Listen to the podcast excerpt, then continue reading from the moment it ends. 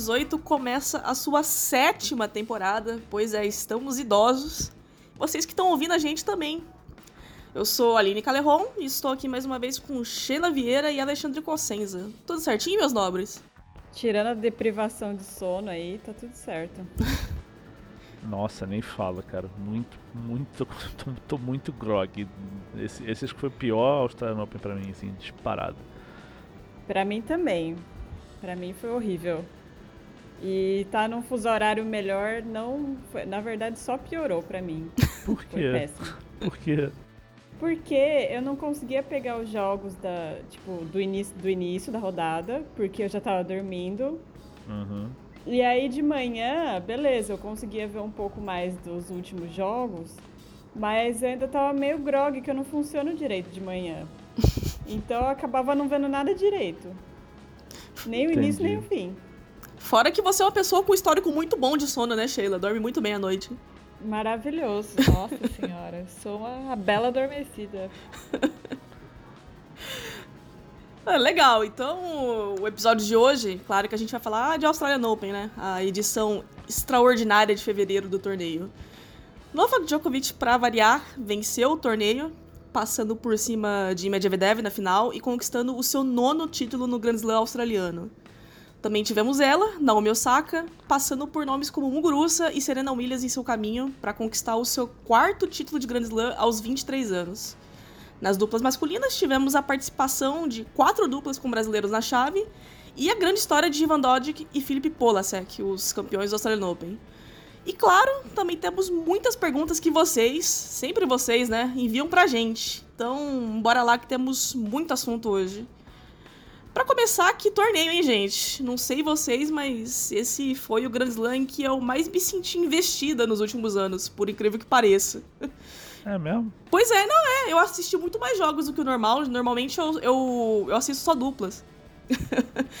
então. Você viu mais por causa porque pandemia ou porque sabe, sei lá, porque Sabe que eu não sei, eu, eu achei, eu achei um Grand Slam divertido no geral assim, pra, em simples. Em dupla sempre divertido, mas em simples.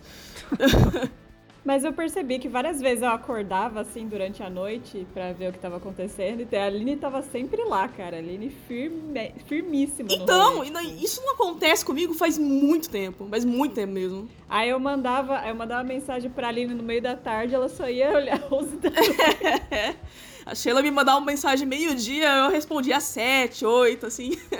se, é, se tinha emergência, não é comigo. Mas é, antes da gente começar os nossos tradicionais bloquinhos, vocês tiveram algum jogo favorito no torneio? Sabe que eu não sei, cara? Eu, honestamente, acho que talvez Muguruza e Osaka. Hum. Os, os dois match points da Muguruza lá. Eu achei esse jogo foi legal, assim, e um nível alto, razoavelmente alto das duas o, o tempo inteiro. E você, Sheila? É, esse jogo. Esse jogo eu vi acordando e dormindo, então não posso dizer que foi o preferido, mas eu gostei muito de Tsitsipas Nadal e Kyrgyz e Tien também. Bons Verdade. jogos. jogos. Verdade, esse foi um bom jogos jogo. De 5 sets. É um jogo que eu gostei muito e que rolou no meio da madrugada, nesses momentos aí que a Sheila acordava do nada e eu tava lá sozinha. É, eu gostei muito do Halep e Tomiljanovic, que aconteceu na segunda rodada. Nossa, ah, ah, eu vi uns pedaços quase disso aí perdeu, também. né? Foi. É. É, esse eu tava indo e voltando, eu não lembro eu, com detalhes. E nas duplas, né? Um Herbert e Mayu e Mektish Pavic ali, que foi delicinha também nas quartas. Usaram o match tiebreak com as duplas, coitado. Eles não jogam match tiebreak no Grand Slam, mas claro que o Australian Open gosta de fazer umas invenções, né? E acabou rolando. Foi muito bom o jogo também. Ah, quer ver um jogo legal? Hum. E Vavrinka. Ah! 7-6, 11-9 no quinto, com 9-6, né? Três match points seguidos pro Vavrinka e tomou a virada. Foi um jogo legal. Foi um torneio com altas emoções, né? Tirando esse tie-break de quinto sétima. Vambora. não, não, quero, não quero me estressar no começo do programa. Então vai, vamos, vamos começar aqui com tênis masculino então. A gente teve o Djokovic vencendo Daniil Medvedev na grande decisão.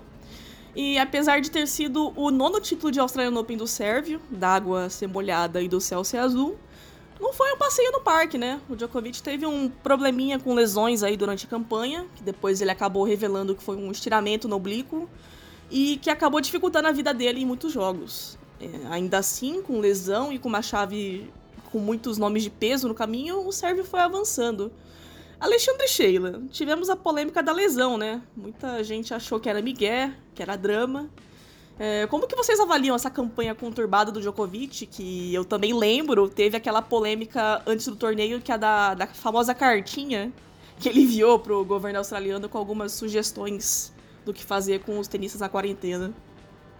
Não, primeiro, esse Miguel é, é, assim, o Miguel é fantástico, né? Tipo, você tá ganhando 2 sets a 0 do Taylor Fritz, fala, não, vou fingir uma lesão aqui para ir pro quinto set para ter emoção. Tipo, para mim não faz sentido nenhum essa teoria. Deu para ver, assim, ele foi melhorando, né? Como ele melhorou aí é outra história. É, ele falou que né, passou 10 horas por dia na mesa, sendo, recebendo todo tipo de tratamento, etc e tal. Eu não vou questionar a medicina. Se ele falar que foi água purificada, aí eu questiono, mas a, até entrar nesse mérito, não. E. O que mais que você perguntou, Aline? Teve também a polêmica antes do torneio, né? Da cartinha. Ah, carta. Ah, assim, eu li a carta inteira. É, ele é super educado na carta, ele fala em tom de sugestão, não sei o quê. E de repente, quando isso vazou, muita gente tratou como lista de, de exigências, não sei o quê, e, e não foi foram sugestões, pedidos, né? Ele pediu pro, pro, pro Craig Tyler, diretor Astronauta, olha, será que dá para fazer isso, isso, isso, isso? Ele pediu muita coisa, né? Mas é aquela, né? Você pede um monte para ver se ganha alguma coisa. Todo mundo sabe como é que funciona isso em tudo na vida, né? E eu não, não vi nada demais ali, honestamente. Acho que tomou uma dimensão que não era para ter tomado. Eu concordo 100% com o Alexandre em tudo que ele disse e também é, eu acho que eu percebi no Djokovic durante a cerimônia de premiação que ele tava com aquela cara de tipo chupa pro pessoal e inclusive tipo no momento que o Medvedev falou algo muito bonito sobre ele, né, que quando o Medvedev era 600 do mundo ou 500 do mundo, ele treinou com o Djokovic pela primeira vez e o Djokovic tratou ele como se fosse um amigo, fez muitas perguntas, foi super amigável. E esse é o momento que o Djokovic abria aquele sorrisão, né? Tipo, nossa, ia se achar, né? Fazer aquela pose. Só que ele só ficou sério, assim, porque ele tava claramente muito. Enfim, ele recebeu muitos elogios, né, na cerimônia de premiação, de todo mundo que falou. E ele tava, tipo, muito sério o tempo inteiro. E uh, isso me. Isso me parece algo como. Enfim, vocês me bateram pra cacete, mas vão ter que me engolir. Eu acho que é meio por aí, assim. E, enfim, se, se ele merece as críticas ou não, etc., eu acho que, enfim, não sei dizer, mas é, certamente foi uma motivação para ele nessa campanha. Não, pois é, eu tenho uma amiga é, australiana e ela tava me contando que absolutamente todos os dias, assim, desde o primeiro dia que os jogadores chegaram na Austrália, a mídia tava batendo muito no Djokovic, principalmente depois dessa dessa cartinha, da, da famosa cartinha.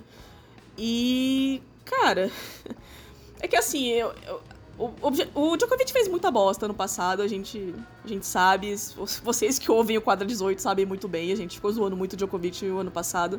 Mas também tem que separar as coisas, né? Tem coisa que ele realmente fez que super questionável. E tem coisa que ele fez que não é nada questionável, mas que as pessoas questionaram porque era o Djokovic.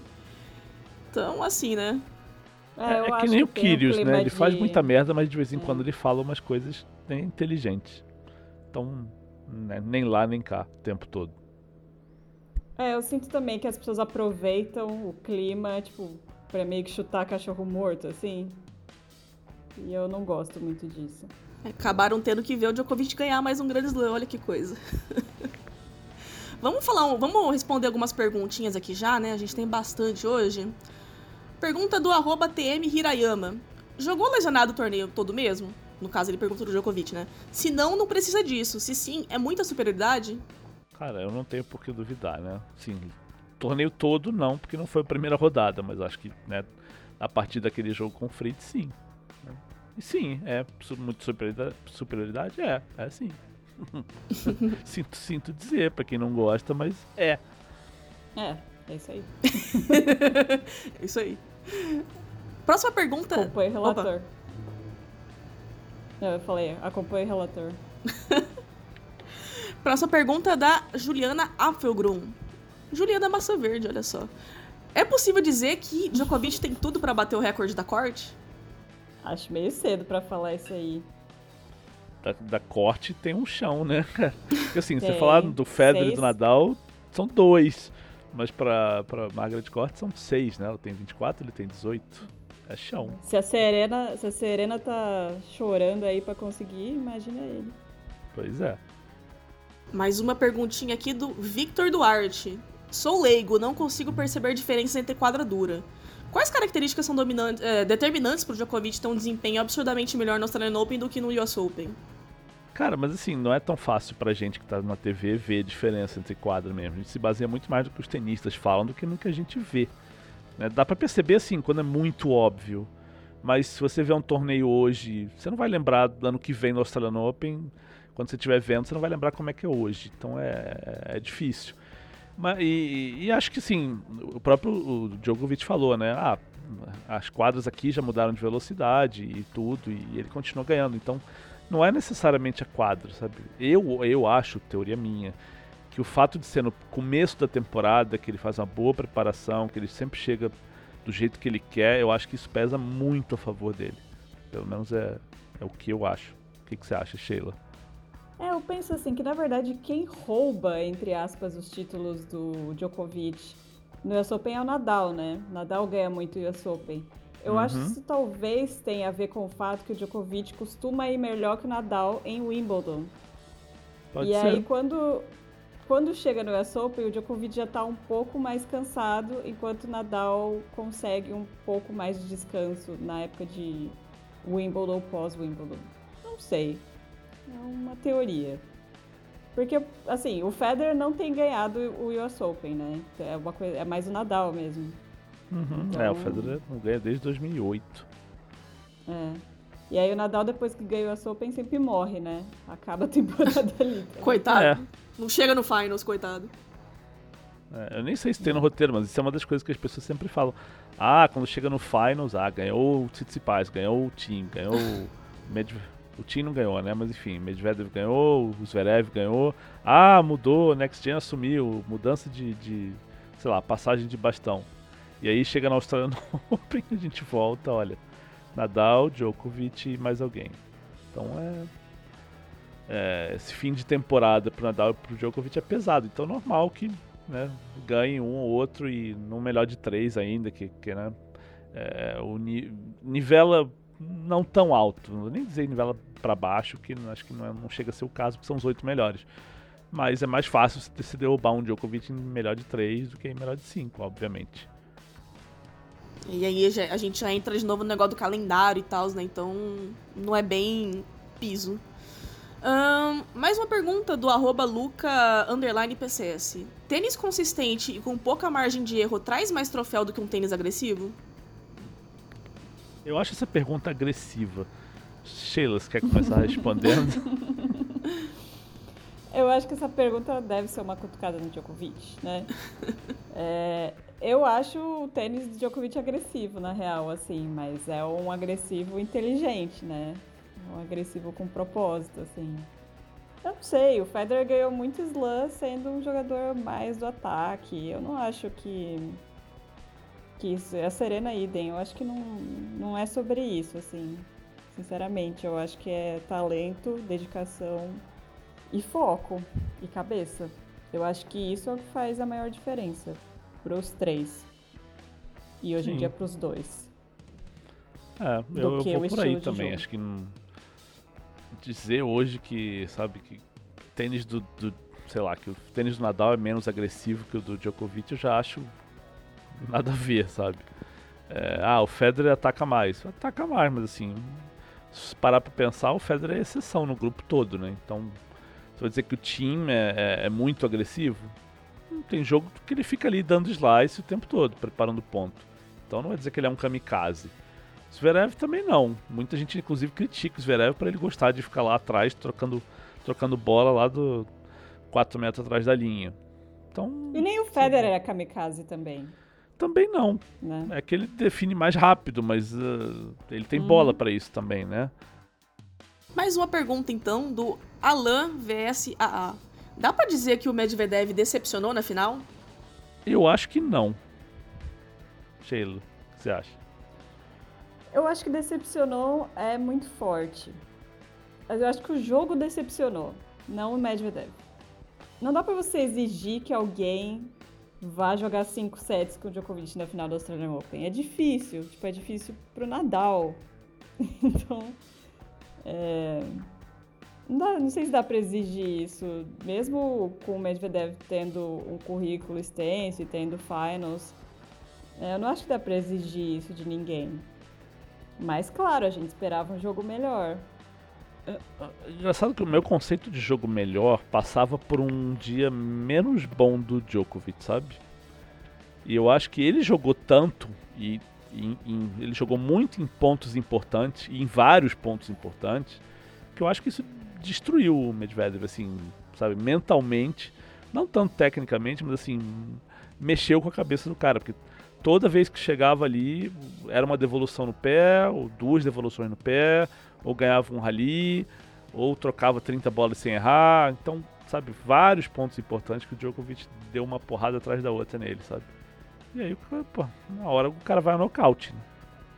E justamente sobre isso é a pergunta do Fábio Reg. É, uma das coisas que faltou ao Medvedev foi variação tática?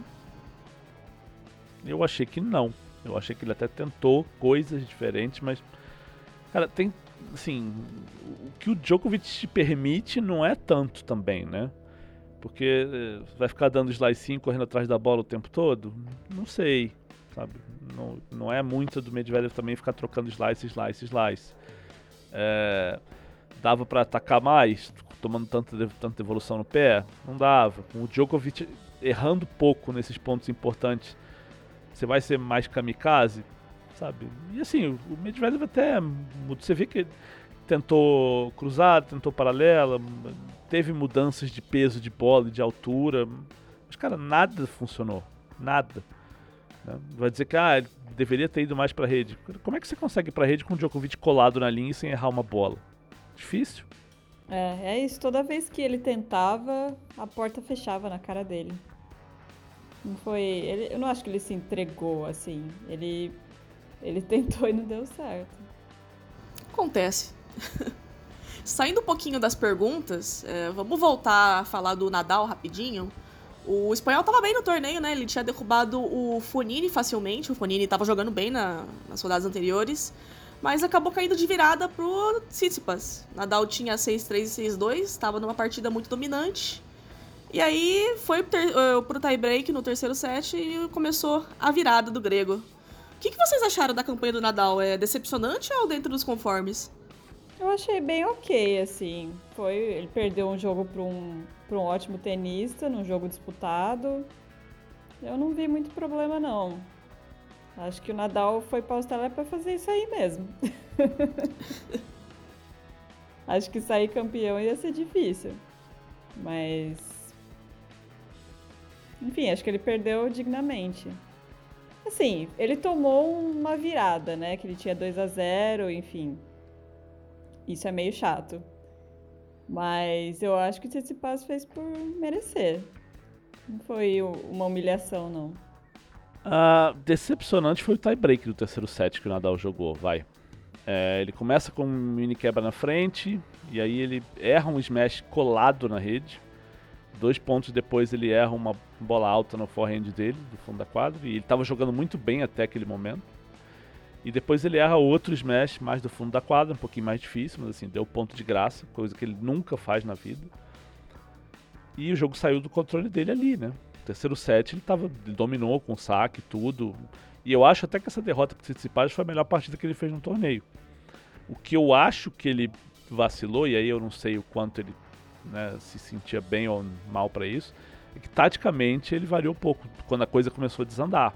Ele, por exemplo, não tentou slice no backhand do Tsitsipas, que é um negócio que costuma funcionar. Tsitsipas é alto, depois de 3 horas e meia ficar abaixando ali para bater backhand de uma mão não é a coisa mais fácil do mundo.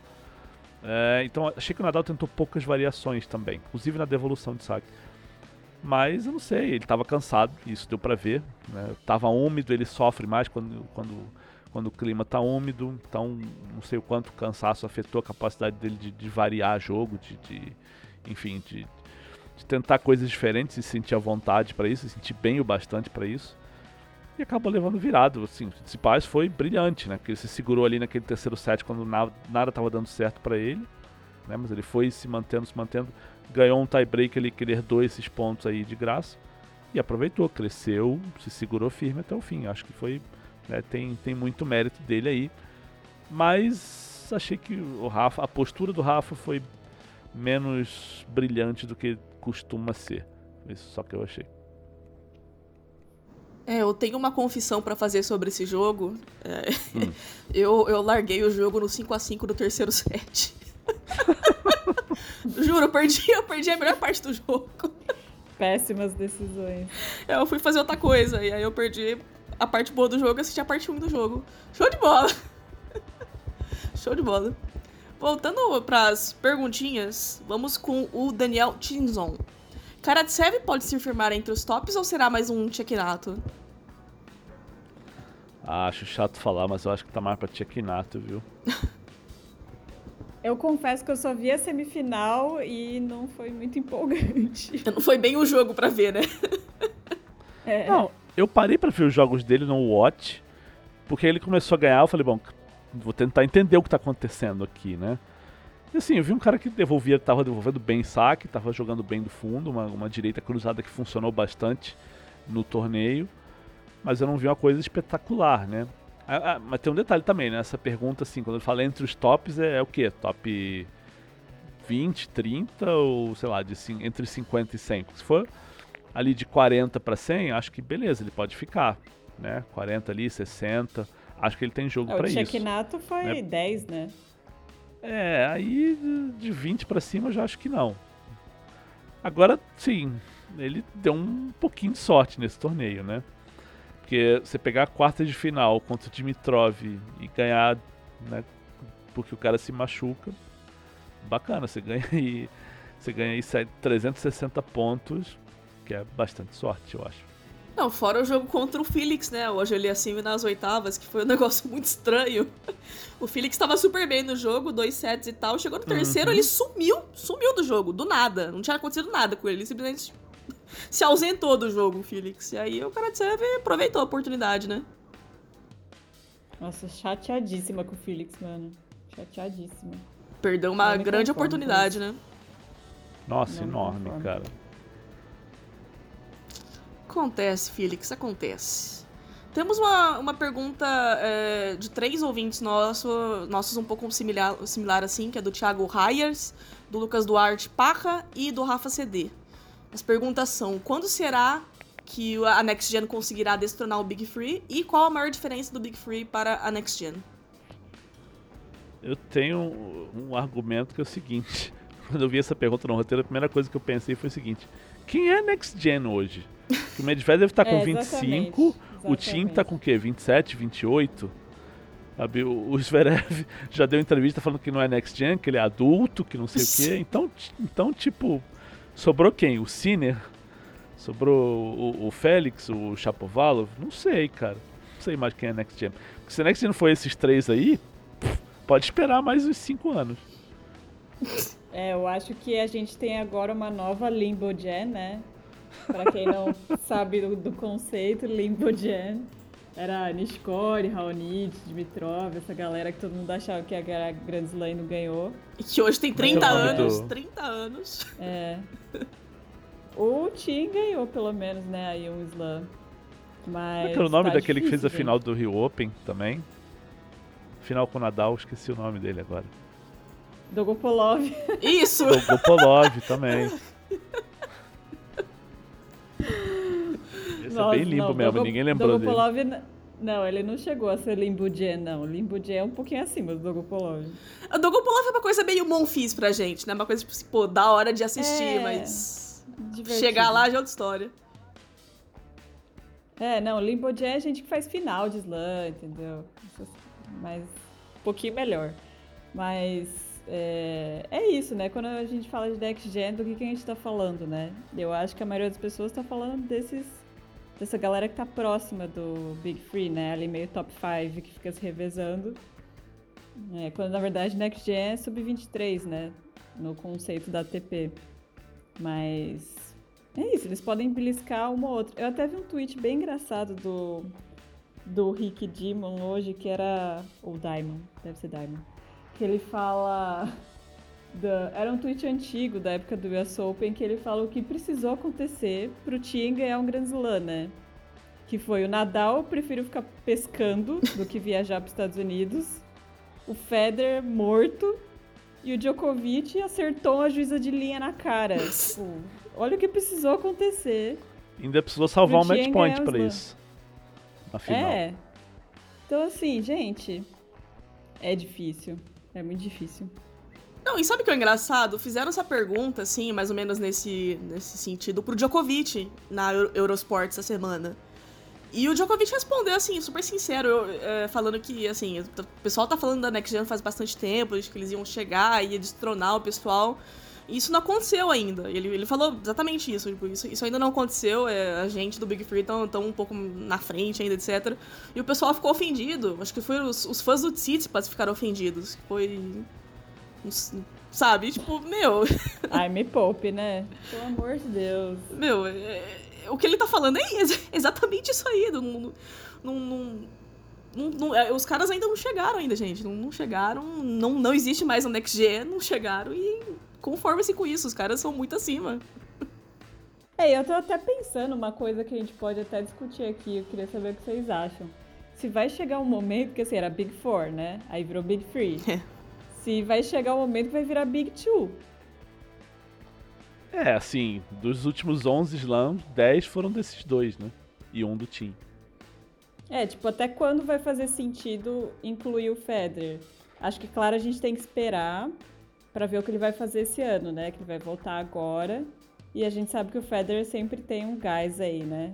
Ele sempre arranja um gás lá do, do âmago para continuar relevante, né?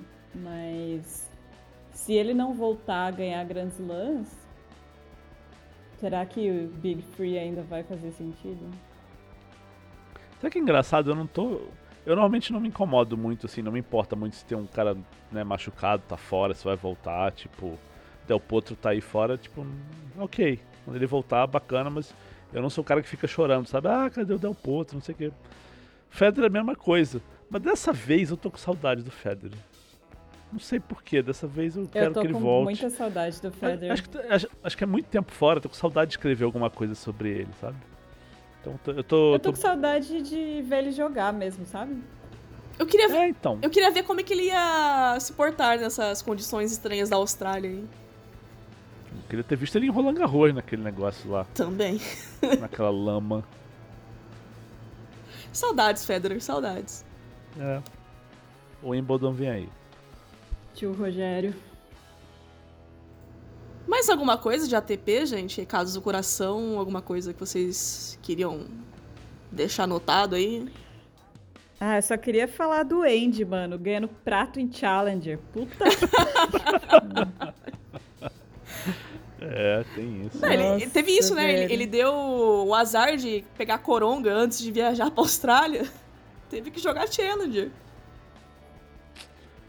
Gente, até no challenge eu carreguei a prato. Não é possível isso, mano. Me respeita, Andy. Thiago Monteiro, vocês viram jogando não? Sim. Gostou? Ah, Gostaram? Eu vi a estreia dele. Vai sim. Contra o Martin, né? Andrei Martin, a estreia. É, cara, eu acho, eu, eu acho que o Thiago tá evoluindo muito. Real, assim, real. É, a, gente, a gente costumava comentar sobre o Thiago é, que ele faltava muita variação no jogo dele. E eu acho que ele tá começando a incluir muitas coisas no, no jogo dele e tá começando a dar resultado. Eu gostei muito desse começo de ano dele no geral. Assim. Porque ele fez semi, né, no ATP 250. Sim. Uma coisa é fato, né? Ele tá jogando melhor nos slams. Tá ganhando mais jogos, tá ganhando mais sets. A cada slam que passa, ele vai dando passinhos. Quer falar alguma coisa, Alexandre? Você que puxou o assunto. Não, eu, eu gostei. Gostei, assim, da primeira rodada, achei bem boa. Achei que ele jogou bem contra o Rublev, Rublev Rublov, na segunda rodada. Não, não, foi um jogo tão equilibrado, assim, né? Foi uma quebra aqui, outra ali. Ele podia ter ganhado o terceiro set, teve chance, mas era um jogo difícil mesmo para ele. Então acho que não tem muito o que criticar ali. É tipo do jogo que você vê a diferença, né, do, de um top 10 para um cara que é 80 ainda, 70. Então achei placar normal, achei que ele jogou bem. Então é, é que você falou, achei é um bom começo de ano, um bom começo de ano. Achei que ele vacilou mesmo nessa, naquela semi do ATP, que era um jogo bem ganhável para ele. Podia ter perdido como perdeu, e, mas acho que podia ter jogado melhor. Mas não deixa de ser um começo de ano animador. Acho bacana. E já falei, né? Eu gosto bastante do Thiago de como ele encara a coisa, da seriedade, da consciência que ele tem do que precisa melhorar, do que precisa trabalhar. Eu acho que isso é a melhor coisa que, que um tenista que, assim, que não é um fenômeno pode ter, sabe? Pois é, não, ele tem. Eu, eu gosto do Thiago. A coisa que eu mais gosto do Thiago é que ele tem metas muito. Uh, sabe, reais, assim, para ele. A, meta que ele deixou para ele em 2021 é, um, é chegar ali perto do top 60, top 50. E dois, começar a jogar mais torneios ATP em vez de ficar nos Challengers ou disputar quali, etc. Que, pelo esse começo de ano, super fazível, né? Sim. Sim. Uma coisa aleatória assim que eu quero comentar que eu tô muito feliz é que Michael Wimmer chegou na terceira rodada. Estou muito feliz de ver o, o suequinho aí arrasando. Gente, meu Deus, Aline. Não, você ainda tá nessa, mano. É lógico.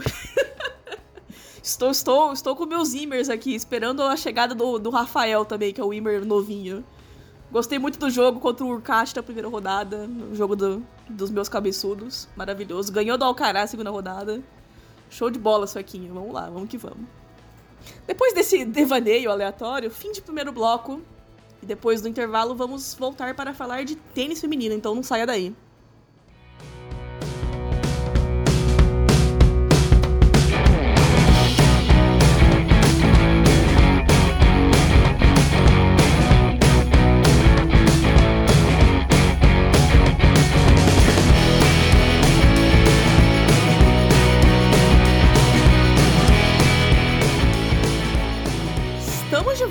Agora é a vez delas. Naomi Osaka também foi uma campeã que passou uns perrengues no caminho, né? A japonesa quase foi eliminada por Garbine Muguruza, que teve dois match points nas oitavas de final. Depois desse episódio, um tanto quanto perigoso, a Osaka ligou o modo turbo e passou por cima da Shea, da Serena Williams e da Jennifer Brady. Agora a japonesa tem quatro títulos de slam. Com tudo a Osaka, né, gente? Nossa, você falou esse negócio de modo turbo, agora eu tô com a música é... da Luísa Sonza com a Anitta. Com a, com a raba rebolando na, na cabeça. cabeça. Pois é. que música? Modo turbo. Foguete do tipo NASA na, na atmosfera. eu não sei do que vocês estão falando, não sei se eu quero saber também. Viu? Depois você joga lá no YouTube modo turbo Luísa Sonza, Anitta e Pablo Vittar. Altas bundas. Meu Deus. Vamos falar de Osaka, gente. Esse, o meu casal ainda era casal nessa época? Não, não. Não era? Isso foi antes de ser casal ou deu depois? Depende, é o seu casal. estamos falando do mesmo casal? Não, não estamos falando de, sei lá, de Monfils e Svitolina? Peraí, você falou quem? É a Luísa Sonza, é a Luísa Sonza, sim, não é, já, já não era mais casal com o Whindersson. Ah, ah, tá. Momento caras aqui do nada no podcast. só, e só pra gente avisar, eu acabei de falar, né? O Monfis e a Svitolina acabou. Nosso, nosso casal. Nosso casal acabou. Rapaz, teve isso. Nossa, lançaram uma nota ainda, tipo, falando que. Com... Quem se importa, pelo amor de Deus. Com fundo preto ainda, parecia que, que alguém tinha morrido. Ai, senhora, cada uma, viu? Bom, pelo menos a Vitolina tem mais tempo pra fazer TikTok agora. É, nosso TikToker. Meu Deus do céu. Naomi Osaka, gente. Não, eu Naomi Osaka, gente. Veio com tudo, ah, né? É. Veio com tudo. Tem isso. Gente, não tem muito o que falar, né? Tipo, diva maravilhosa, suprema. Eu achei surpreendente ela ter ganhado de 2 sets a 0 da Serena. Por essa eu não esperava, não. Eu tava muito confiante que a Serena ia ganhar esse torneio, na real. Tava bem confiante, porque ela tava muito na missão. Tava muito Cara, na missão. Quando, quando a Osaka começou o jogo daquele jeito, eu realmente comecei a pensar que a Serena ia ser campeã, mas isso durou, sei lá, 5 minutos. Ela abriu 3-0, né, a Serena, e depois.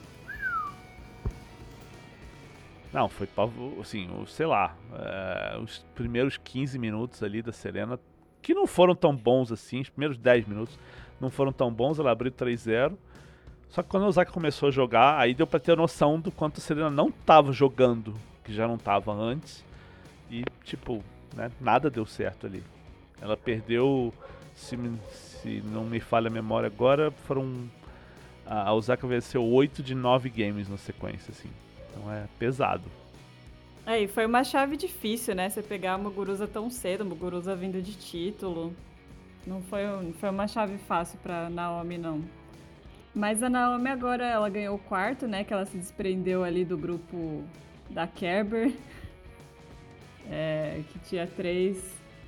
Enfim, muitas tenistas, né? Tem três slams. Mas eu acho que é capaz dela chegar ali na Vênus com sete, ou talvez passar a Vênus. Mais que isso já é complicado, né? Porque eu já vi gente falando que ela pode ser a Gold. Americano, né? Americano não sabe nada, mas acho que ela tá num bom caminho aí para ser para não ser mais uma tenista muito boa que ganha alguns slams e some por um tempo. Eu acho que ela pode ser mais que isso.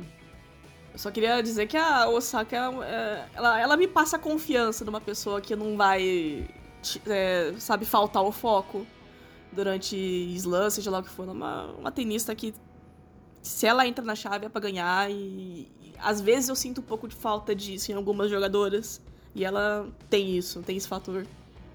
É, eu já passei algum tempo da fase de achar que ela realmente não ia ser um ou dois slams e beleza. Né, mas isso que vocês falaram, assim, você vê que é um negócio sério ali, que ela trabalha sério, que ela não é. E, e assim, ela não é deslumbrada, né? Uhum. Vê pelas fotos que ela tá não. curtindo, ela tá fazendo pose com o troféu, brincando ali e tal. Mas não, não é aquela menina que, sabe, tá se sentindo no, no, topo do mundo, meio de uma forma meio arrogante, sabe? Ela leva a coisa de uma maneira bem humilde, bem descontraída, leve, o que não deixa de ser bom, porque né, a gente sempre fala muito de ah, tenista que sentiu a pressão aqui, sentiu ali, responsabilidade. A Sofia Kenny mesmo, né? Falou isso, que lidou muito mal com o fato de defender um título de slam pela primeira vez.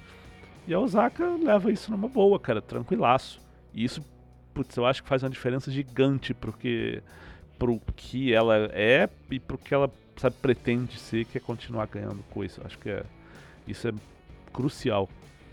Ainda nesse assunto aí, Serena, né, Osaka, etc., tem uma pergunta da Julia Nath. É, o que faltou de novo pra Serena? Talvez ela desista do tão sonhado objetivo? Eu acho que foi talvez tenha sido o melhor slam sim, dela em forma, fisicamente e tecnicamente depois da gravidez. E é meio louco falar isso, né? Porque, porque tudo que a gente fala da Serena tem, tem uma proporção diferente. Porque se eu falo que foi o melhor torneio que ela fez, mas ela, puta, ela já fez quatro finais de slam depois da gravidez. É insano falar essas coisas. Mas é, é da dimensão que tem a Serena, o tamanho que ela tem. É, mas eu achei realmente isso, só que ela pegou. Ela jogou mal no dia que ela não podia jogar que era contra o Osaka. Ela tinha feito um set ruim no torneio, que foi contra a Potapova, só que a Potapova né, fez aquele game de 5 duplas faltas e quando podia ganhar um set. E seria o primeiro set ainda, tinha muita coisa pela frente, mas acho que foi o único momento ruim da Serena no, no torneio. Ela foi. Não teve aquelas primeiras, aquela primeira rodada, aquela segunda rodada que começa com preguiça e tal. Ela foi muito bem, estava se defendendo bem, ganhou um jogo duro da Sabalenka e de repente a coisa não aconteceu contra, contra a Osaka. Que, que mostra também assim o tamanho do que a Osaka consegue fazer, porque ela, ela é quem consegue bater de igual para igual com a Serena em potência de saque, em potência de bola de fundo de, de quadra, é, em movimentação ela é melhor e pesa, né?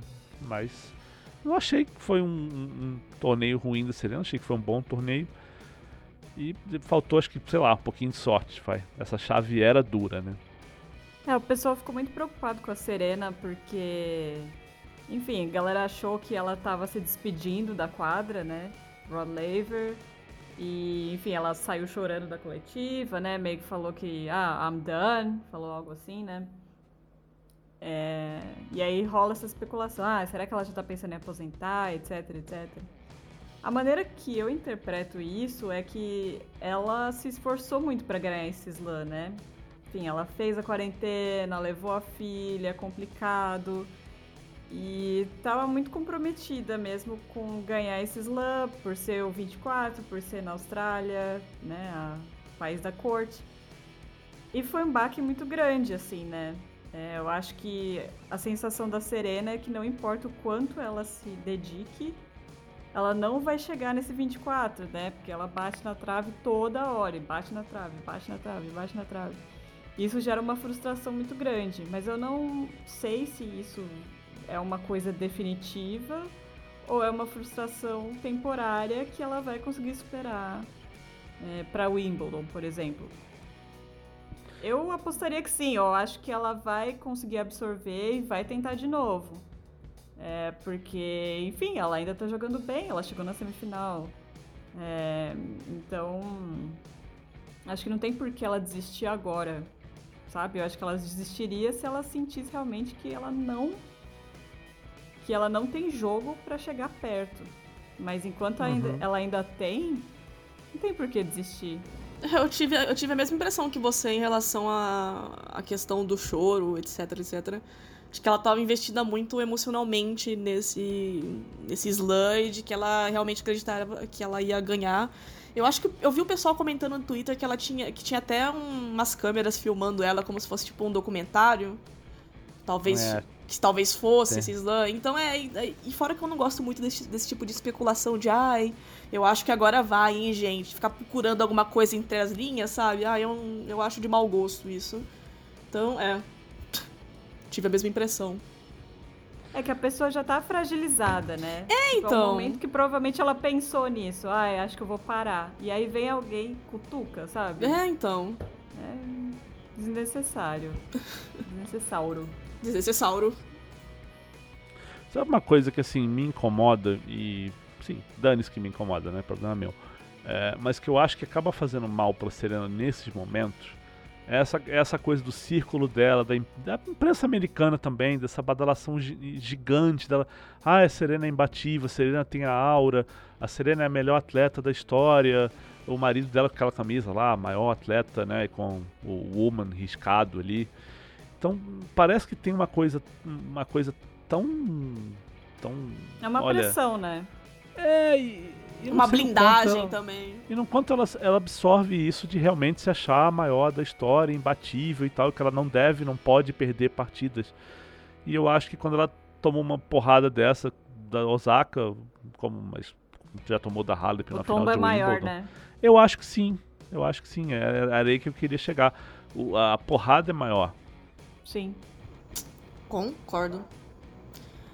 Vamos mudar um pouquinho de assunto então, vamos para um assunto que atinge o coração do Alexandre, que é uma pergunta da Juliana Apfelgrum de novo. Já tô preparado para essa pergunta, pode, pode mandar. A Juliana perguntou: Queria que vocês tentassem me explicar como que, eu, que a Pliskova é top 10 há tanto tempo. Cara, não é tanto tempo assim, a Pliskova é top 10 desde 2017. Beleza, tem aí quatro temporadas inteiras como top 10. Mas a resposta é simples, ela ganha muito torneio médio e alguns, alguns Premiers que são agora os WTA 1000, ela ganha muito 500 e 1000. Então aqui, se eu pego 2017, ela ganhou três torneios. Em 2018 ela fez quatro finais, ganhou três. Em 2019 ela fez quatro finais também, é, ganhou três.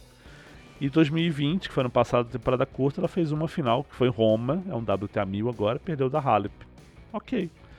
Mas ela tem títulos grandes, ela tem título em Roma, tem vice em Miami, tem título de, de, Brisbane, que é um torneio que vale muito na WTA, mais do que na, na ATP, né? Campeã em Tóquio, campeã em Stuttgart, campeã em Eastbourne, campeã em Doha. Então, é isso que explica, assim. Ela tem... Ela vai muito bem nos torneios menores. Nos slams ela tem decepcionado, mas é isso, é essa a explicação. O fã veio com o recibo. Pra mim, a Pliskova. Não, já tá tudo anotado aqui. Pra mim, a Pliskova é um pouco. É um Berdit melhorado, assim. Nossa, Tipo, pode crer. É, é uma Berdit com resultados melhores. E o Berdit ficou, tipo, 10 anos no top 10. É, e assim, é, eu acho que a tendência é ela brigar cada vez menos por título de slam, sabe? Porque ela tem um problema sério no jogo dela, que é a movimentação. Ela não consegue se defender quando. Né, não consegue sair da defesa pro ataque nos pontos. E isso numa época em que cada dia você tem mais tenistas, mais mulheres se movimentando bem, se defendendo bem, atacando bem. Então hoje não dá nem pra dizer que a bola de fundo dela faz tanta diferença quando fazia 5 anos atrás. Porque tem mais gente batendo forte na bola. Então acho que a tendência é a coisa ficar mais difícil ainda. É, a rotação na WTA é muito grande, né, de tenistas. Tá sempre aparecendo gente toda hora. Ao contrário do Humberdit, por exemplo, que ficou bastante tempo ali estacionado, ele, o Tsonga, né, o Monfils, etc., incomodando a galera, mas na, na WTA rola essa rotação maior. Não, e você vê, e com isso tudo, a Pliskova foi o número um do mundo. Pois é. Bom, tá aí ah, os recibos do, do fã número um da Pliskova. Ai, ai. veio, veio preparado. Vamos, Pliskova. E pra gente terminar esse bloco, né, a não ser que vocês queiram adicionar mais alguma coisa, a gente teve a Sofia Kenin, que defendia o título e acabou caindo na segunda rodada pra ela, a perigosa Canep. E também tivemos a Bart, que acabou escorregando na casca de banana pra Murrova. Elas decepcionaram? A Bart me decepcionou. Bastante. De certo. Mas Ah, é- eu esperava. Eu esperava Fala, mais a. Sofia. Esperava mais a Sofia. Porque é tão clichê, sabe? Ah, a pessoa ganha o Uhum. pela primeira vez, chega no ano seguinte, perde nas primeiras rodadas. É tão batido, sabe? Sim. Você pensa, não, não é possível. Aí vai lá, cidadã, e faz isso. É, a, a Bart, sim, tava fazendo um torneio bom, né? Bom, muito bom. Tava atropelando a Murva ali naquele, naquele jogo, já tinha um set, uma quebra de frente. E a Murva pediu um tempo médico e quando voltou, a Bart começou a errar e espirrar a bola pra tudo quanto é lado. Foi assim, inexplicável o que aconteceu. Porque não foi assim, ah, a Murva parou, passou a jogar, absurdo. Não. A Bart começou a errar, errar, errar, depois começou a dar um monte de slicinho e o slicinho não tava incomodando nada a Murva. E ela não conseguiu voltar pro jogo. Teve uma chance ali ainda de, de alguns breakpoints, a Muruva sacou bem. E tchau. Né? Foi, foi muito estranho, muito. Aliás, assim, foi tão decepcionante, eu diria, quanto a semifinal da própria Bart no Australian Open do ano passado, que ela jogou muito mal numa partida super ganhável contra a Kenny. Nova Stolzer, aquela, tô brincando. Stosur que Brinco. foi bem na quase, chave de quase, mista. né? Quase, quase. Ai, Stosur, meu Deus do céu. Não, é. Tava torcendo tanto. Eu vi esse jogo, eu torci tanto, mas não adiantou. Ai, tadinha, né? Nossa, famoso Stosur na Austrália. Não, uma coisa aleatória. que Vocês falaram daqui. Até, desculpa, até Não, a Kaido falar. Sova ganhou Slam na Austrália. Quem lembra? Quem lembra? Eu lembro, eu tava lá. Nossa, a Gardosova teve uma fase com os brasileiros também, né? Lembra? Com o Belucci, com o Bruno. Sim, ela fez duas quartas Nossa. com o Bruno. Jamais Tinha futuro aquela dupla, mas. Tinha. É que eu muito lembro, Carisma. eu lembro muito dela com o Tomás, porque, nossa, o pessoal ficava chipando a dupla. Nossa, épico. Teve isso, épico. teve isso. Meu Deus do céu. Ai, Épico. grandes momentos. Não, eu ia falar da Kenny, na verdade, é só pra gente lembrar que ela teve uma apendicite do nada depois que ela perdeu. Ela tava jogando Nossa, o WTA na semana seguinte, ela perdeu na Australian Open, foi jogar o WTA na semana seguinte e ela perdeu pra uma menina de 18 anos lá e ela teve uma apendicite do nada. Meu Deus do céu. loucura, né, cara? Nossa. Morro de medo de apendicite, meu Deus do céu. que não aconteça comigo. Ela teve uma apendicite, a, a Gavrilova saiu pra operar o tendão de Aquiles. Foi. A Andresco na semana seguinte se machucou de novo. A a Andresco só não se machucou antes do Australian Open porque ela não jogou o torneio e ficou presa no quarto do hotel. Porque se ela tivesse treinado três dias, era capaz dela se machucar também. Impressionante, ela parece de vidro. Ai, Andresco, meu Deus do céu. Essa aí. É um amor, joga muito e tal, mas. Né, fazer o quê? Fazer o quê? Mais alguma coisa de WTA, gente? Recados do coração? Azarenka, mano. Azarenka. Só, só decepção, gente. Só decepção nessa vida. Você vê, se a Jessica Pegula fez a semi, começou com a Zarenka, a primeira responsável por isso. Tava 5-2 o primeiro set pra Zarenka, jogo sob controle, e de repente ela desapareceu ali. Falando em Pegula. Mas era pra ser ela. Não, pode falar. Não, era pra ser ela, a Zarenka, nessa semi. Ai, Zarenka, difícil.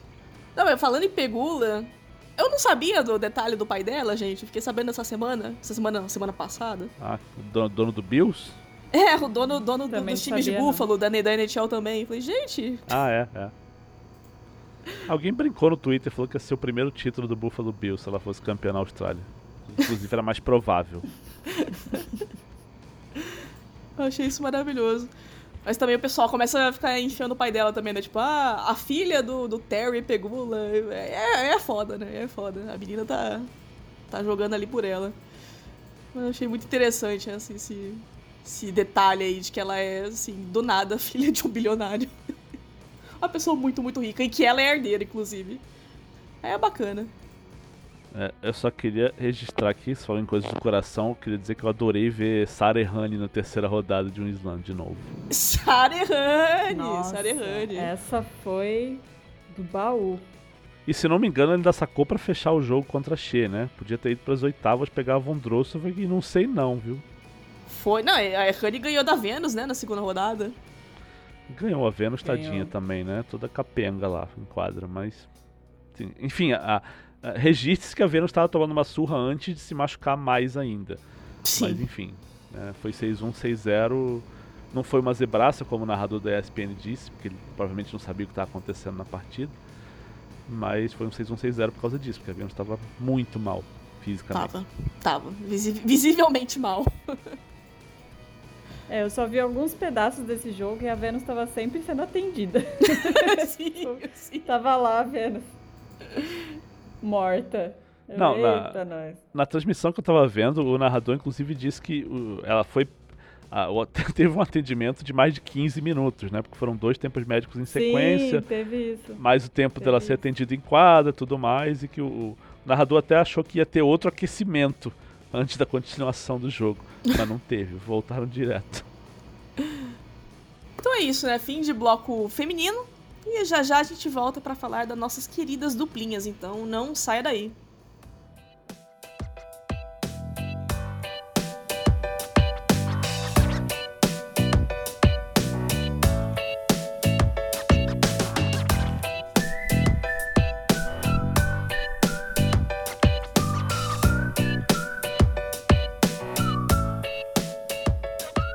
Estamos de volta para o último bloco que, claro, para falar de duplas, né? A gente teve Ivan Dodig e Philip Polasek, que derrotaram Ram e Salisbury, que estavam defendendo o título na grande final para conquistar o seu primeiro título de Grand Slam juntos. Tivemos Só um... queria, só Ah. queria registrar que em duas semanas é a primeira vez que eu ouço a pronúncia certa de Salisbury por, um- por, um, por uma pessoa brasileira. Obrigado. Coitado do Salisbury, meu Deus do céu. Foi Se eu osso. visse. Se se ele ouvisse, ele não ia saber que era com ele. de- Desculpa por te interromper. Não, aí. Isso é verdade. Mas enfim, a gente teve uma grande história aí, né? Nas, nas duplas, com o Dodge e o Polasek conquistando esse título. É, então. Polasek é o que? O primeiro eslovaco homem a ganhar um título de duplas, tem isso?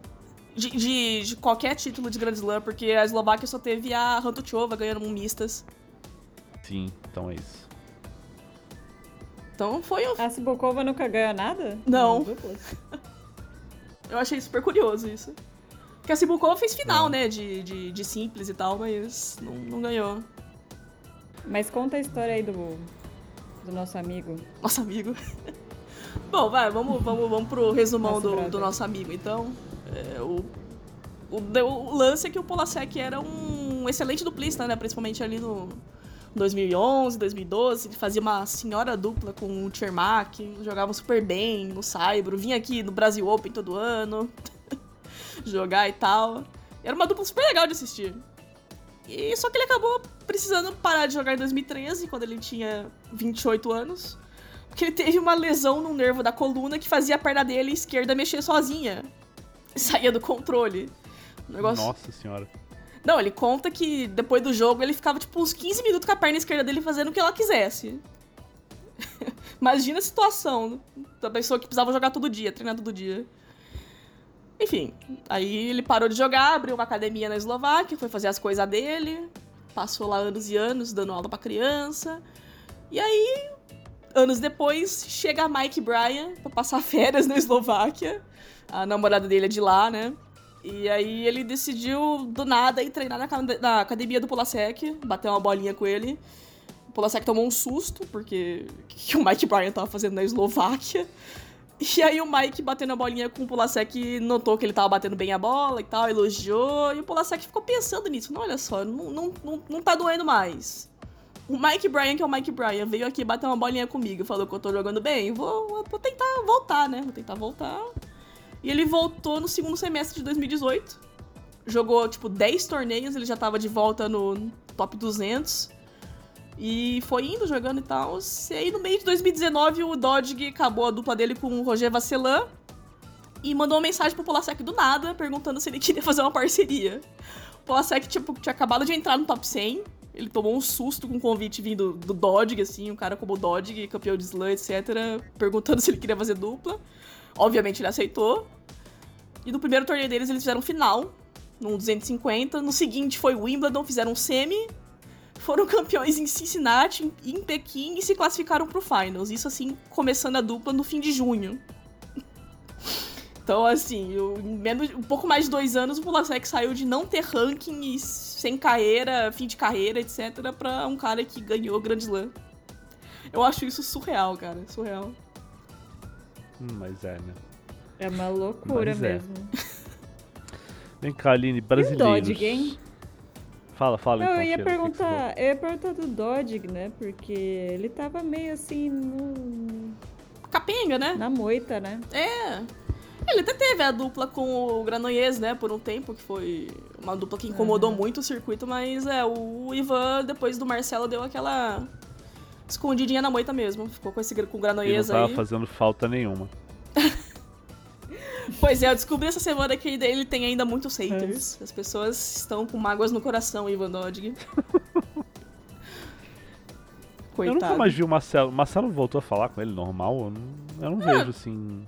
Não, normal. Nada... Ele... É? É, ele, o, o, o, Marcelo até postou um, um, story, acho que foi mês passado, retrasado. Não, mês passado, janeiro marcando o Ivan, que eu acho que a TP postou aquele, aquela famosa bolada que o Ivan deu no Marcelo, que o Marcelo caiu como se ele tivesse morrido. Sei. E o Ivan pegou ele no, no colo, assim, como se fosse, sei lá, a Julieta morrendo nas mãos do Romeu, uma coisa assim. Hum. pois é. Não, é, ele marcou o Ivan, então acho normal, assim. Então é, é mágoas do coração do, do, do público brasileiro mesmo. Uhum. É, falando em mágoas do coração, como é que foi Mate Pavic nesse Australian Open? Não, e pior que a dupla dele com. É, voltando um pouquinho à história, né? O, o Pavic encerrou a parceria com o Bruno do nada no final do ano passado para jogar com o best friend dele, o Nicola Mektic, que eu, que eu fiquei sabendo por fontes aí que não são os brasileiros, é, que não são tão best friends assim, que tem muito perigo deles rolar uma briguinha aí e o negócio explodir, mas enfim, fica aí o momento caras das duplas. É, é, o Mektic e o, e, o, e o Pavic, eles ganharam os dois primeiros torneios da temporada, né? E eles foram invictos pro Australian Open e chegaram na semi. Caindo pra Dodge, pra Dodge e Polasek numa partida muito boa, inclusive. Mas é, um começo de ano meio preocupante aí pro circuito, porque os croatas estão jogando muito bem. Muito bem. Só tem esse detalhe aí que o pessoal comentou que se, se eles não brigarem, super certo. Vai dar super certo esse ano. Bom, vamos, vamos falar de brasileiro. Começa pelo, pelo Bruno e pelo Jamie, que foram semifinalistas também. Perderam dos campeões. Não, dos vice-campeões, do, do Remy do Salisbury. E. O que, que você. Que, que você fala desse começo? Porque eles foram campeões na semana anterior também, né? Então, bom, bom recomeço de parceria. Pois é, né? Tivemos o retorno de Bruno Soares e Jamie Murray após um ano e meio da separação. O nosso casal voltou, né? O nosso casal. Muito amor, muito carisma essa dupla. Gostamos mesmo, gostamos muito mesmo de Bruno Soares e Jamie Murray. Eles foram bem, né, pro Australian Open, depois desse título que você falou aí, do 250 de Melbourne. Uh, eles foram até a SEB do Australian Open, caindo pros vices. Cara, foi uma excelente campanha da dupla, né? Que eles já mostraram que entrosamento tá ali, eles não precisam de entrosamento, já se conhecem bem o suficiente. Ganharam dois slams juntos. Uh, muito bom ver os dois em quadro de novo, claramente se divertindo, já dando aquela abalada no circuito.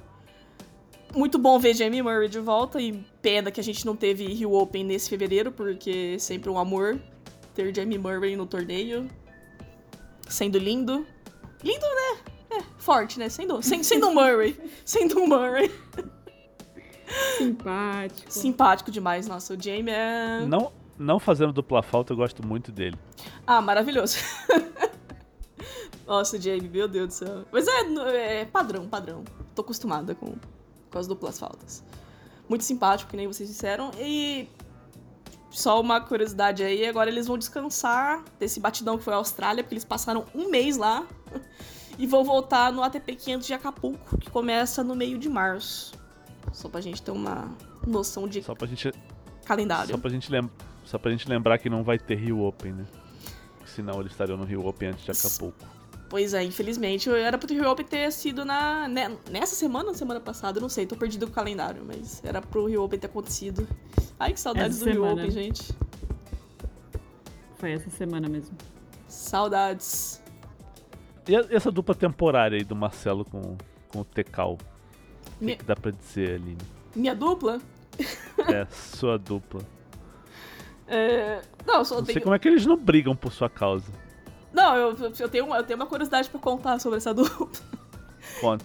É, quem, quem me conhece sabe que o Rora Tekal é uma das minhas pessoas favoritas deste planeta em que habitamos, assim como o Marcelo Melo. Então é realmente a minha dupla. E a curiosidade é que quando o Roger, que é o parceiro do, do Marcelo, né, pra essa temporada, avisou que ele não ia poder ir pra Austrália, que, que o parto da mulher dele ia acontecer durante o Australian Open, o Marcelo tava procurando gente para jogar e tal, e foi justamente no dia que eu comentei que o Roria é, não sabia se ele ainda postava no Open e que ele também não tinha parceiro. E aí o Marcelo mandou uma mensagem pro, pro Roria falando, então, acabei, a Lili me falou e tal, não sei o que, que você tá sem parceiro, você quer jogar o Australian Open comigo? E o Roria ficou, tipo, feliz pra caramba que ele recebeu um convite e tal, ele não sabia se ele ia, né? E toparam. Então, tipo assim, eu realmente juntei as minhas pessoas favoritas pra jogar um Grand Slam. É, é, é o Tinder das duplas aqui, vocês não estão entendendo. Que loucura. Juntei, juntei os caras. Não, eu tô lembrando de um episódio aqui que era o Marcelo reclamando que o seu computador tinha um adesivo do Oria e não tinha dele. Meu, eu recebi tanto era áudio. Eu recebi tanto áudio dos dois, mas tanto áudio dos dois. Impublicáveis. Impublicáveis, só digo isso. Se, se, alguém quiser ver alguma coisa, entra lá no Instagram do Marcelo, que ele fez uma live aí antes do Australian Open e o, e o Roria mostra é, os, o português que ele sabe, né? Ele namorou uma brasileira por um tempo e ele sabe algumas palavras assim incríveis em português, como gostosa e delícia. Então, tipo Meu assim. Deus. Então, tipo assim. indecente, indecente, Roria Tecal. Mas enfim, apesar deles se conhecerem bem, né? O Rora é bastante amigo dos brasileiros, é, eles nunca tinham jogado juntos na vida, o Marcelo e o Rora. E eles têm estilos bem diferentes do que eles estão acostumados, e eu acho que pela situação toda foi muito positivo pros dois. É, Marcelo vai começar uma parceria nova, né? Justamente com o Roger, que jogava com o Rora. E também, sabe, começar algo novo depois de tantos anos com o Cube é, é difícil. Então deve ter sido legal para ele ali, assim, começar bem a temporada, trocando umas informações, provavelmente, com o Rory, etc. E o Sr. Rory Tekal tá vindo de uma grande sequência de lesões, né? Vai e volta, tava com uma lesão no ombro no final do ano passado, por isso que ele também não sabia se ia pra Austrália. Foi bom para ele voltar a pegar no tranco. É, e só um, também uma informação aleatória, que muita gente me pergunta no, no Twitter, bastante gente preocupada com o Rory Tekal, eu fico emocionado com isso. Perguntando se ele já tem um parceiro ou não. E. Uh, não, ele não tem parceiro. Ele falou que ele vai jogar 2021 um pouco mais light, fazer um calendário mais flexível, e que é por isso que ele não tem um parceiro fixo, porque é difícil de conseguir um parceiro nessas condições. Mas é, ele vai, vai jogando aí o que vier na frente, se ele estiver bem fisicamente, porque ele teve muito problema físico nos últimos anos, então ele vai respeitar o corpinho dele. Falei isso tudo e não falei da chave.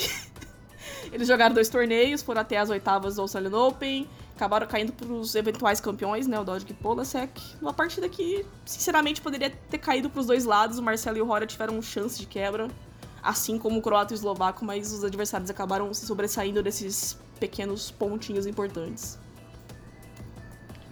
Uh, vamos pro terceiro duplista brasileiro, que é o Demo. Ele e o Santiago Gonzalez. Não é um tão grande começo de temporada, né? Não. E aliás, foi outra dupla que retomou a parceria, né? Eles já tiveram um, um, uhum. um affair, né? Digamos assim, em 2018. Foi bem positivo. Eles ganharam até o título de Antalya, que foi o primeiro da carreira do Demo e tal. Mas para variar como toda parceria do Demo acabou do nada, fica confuso. O Demo aparece com outra pessoa no torneio seguinte, etc. Mas estão aí de volta. O Demo deu. Ainda tem isso, né? O Demo deu a sorte de estrear contra o Middle Cup, seu ex-parceiro. Que não terminou lá muito bem também a parceria, né? O holandês quis, não quis dar um tempo pra dupla enca encaixar, né? Ele e o Demo. E aí largou, deu aquele golpe do judô, né? O Vazari, foi fazer outra coisa da vida. Enfim, se enfrentaram pela rodada e acabaram caindo, né? O Demo e o Gonzalez. Agora, é, questão de calendário, o Demo e o Santi seguem aí pra fazer toda a gira latina, que é os, os torneios é, da América do Sul e também México. Vamos ver se eles conseguem retornar ao ritmo de 2018, porque eles jogaram muito bem naqueles seis torneios, mais seis, cinco torneios que eles fizeram juntos em 2018, tava muito bom. Espero que o Demo consiga firmar parceria, porque, meu Deus do céu, ah, eu tô vendo a chave de Córdoba aqui. Eles são cabeça, cabeças 2. Pega o Molteni e Duran na primeira rodada, que não é a melhor das estreias, né? Pra uma ATP 250. Ah, é não. Jogam. Chatinha, chatinha. Muito chato. É... Aline. Oi! Com quem você gostaria que o Demoliner jogasse? Caraca. Difícil, hein? O estilo do demo, vamos ver. Nossa, estilo do demo pra alguém, meu Deus. Difícil, hein? Vou até abrir o ranking aqui, porque, oh meu Deus do céu, Demoliner. Demoliner. Medvedev deu certo. Então, é, mas é mais ou menos por aí mesmo, porque o demo precisa de alguém que seja é um, tipo, um powerhouse, né? Que é o Medvedev. Uma pessoa que segura uhum. super bem de fundo. Engraçado, eu acho que a. Agora que você falou Medvedev, eu acho que, que a melhor combinação pro demo é alguém nessa, nessas linhas aí, uma coisa meio simplista. Um, um Ivan Dodge, por exemplo. Uma coisa meio assim. Engraçado, mas é foda, né, pro demo. O problema do demo, que eu tava falando de dificuldades do demo de, de achar parceiro, é por é questão de ranking. Demo agora ele tá 44 do mundo, é difícil de entrar nos torneios tipo ATP 500, Masters 1000, então ele acaba precisando buscar alguém tipo Medvedev que tem um ranking muito bom de simples para conseguir entrar nesses torneios. E é difícil dele fixar a dupla só para os torneios pequenos, então caramba, em demo, que situação. A primeira coisa que ele precisa fazer é melhorar o ranking para poder conseguir um parceiro fixo bacana para ele, que não vai largar ele, porque a dupla com o Middle Cooper era bem boa para terminar essa chave masculina aí, Aline, eu queria que você comentasse essa dupla super esperada, super entrosada, que foi Thiago Monteiro e John Milman. é, foi uma grata. Acabaram fazendo terceira rodada, né? Não, é. Oitavas. Foi uma grata surpresa, né? Eu ver o Thiago jogando a primeira chave de duplas de Grand Slam dele. Eu tomei um susto, tanto que na hora que eu tuitei a chave, eu nem percebi que ele tava lá. Aí depois eu fui ver, assim, dois minutos depois, nossa, o Thiago Monteiro tá na chave. E ele falou que ele foi convidado pelo Milman, o Milman que perguntou se ele queria jogar e, enfim, ele aceitou, porque aquela questão de sempre, né, jogar simples, duplas é bom para dar ritmo, dar mais jogo durante a semana. Eles pararam nas oitavas. Dá uma graninha também. É, e é uma grana, e é uma grana, né? Eles pararam nas oitavas para Mektic e Pavic, que estavam invictos até então, né? Eles derrubaram os irmãos Skupski na rodada anterior, que foi um uma baita. Um baita de um jogo ali. Eles seguraram muito bem aquele jogo. E, cara, muito, eu achei muito legal ver o Thiago e o Milmo jogando juntos. Eles estavam super empolgados em, em quadra, foi bem engraçado de ver. Maior resenha entre os dois. Falando come on, let's go, fist, fist pump pra torcida, fist pump pra, pra equipe, gritaria e tal, assim, uma empolgação. Eu espero que a gente possa ver mais dessa dupla nos outros torneios, para falar a verdade, foi muito divertido. E é raro ver simplista levando duplas a sério, sabe? Coffee Coffee, chave do Challenger de concepção, Coffee Coffee. Nossa senhora. Pois é. O que, que foi ele aquilo? Tá com... Ele tá com o Fernando Romboli em Córdoba. Sim. Eu gosto de ver o, senhor Thiago jogando duplas. Nas duplas femininas, a Luísa Stefani e a Hayley Carter, parceira dela habitual, perderam nas oitavas para Aoyama Ishibahara. É, 6-2, 6-4. Foi a segunda derrota seguida delas para japonesas em slam. Né? É, já tem uma rivalidadezinha aí, foram três jogos em slam já. A Carter e a Stefani venceram até o primeiro jogo. É, mas eu queria que você comentasse ali nessa dupla mista. Muito carisma também, Bruno Soares e Luiz Stefani. O que, que dá pra dizer disso aí? Não, o Bruno, quando. Antes desse jogo, ele comentou, né, com, como é que tava a situação dele com a Luísa. É, eles estavam querendo jogar juntos. Faz um tempinho já, só que não teve vista, né, nos últimos torneios, pra situação da pandemia e tal. É, os, os slams acabaram diminuindo a quantidade de jogos e não teve mistas. Foi, uhum. foi a primeira mista, chave de mista que a Luísa disputou na carreira dela. E bem legal ver ela com o Bruno, né, que tem essa chance deles irem para as Olimpíadas, se a Luísa for se classificar, né? Claro, o Bruno também, mas é mais a questão da Luísa.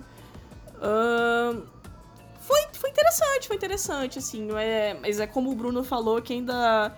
Eles não tiveram tempo para treinar lá, né? Não, até porque treinar misto, assim, não é uma coisa que, que os tenistas geralmente fazem. Eles chegam e jogam e vê o que acontece.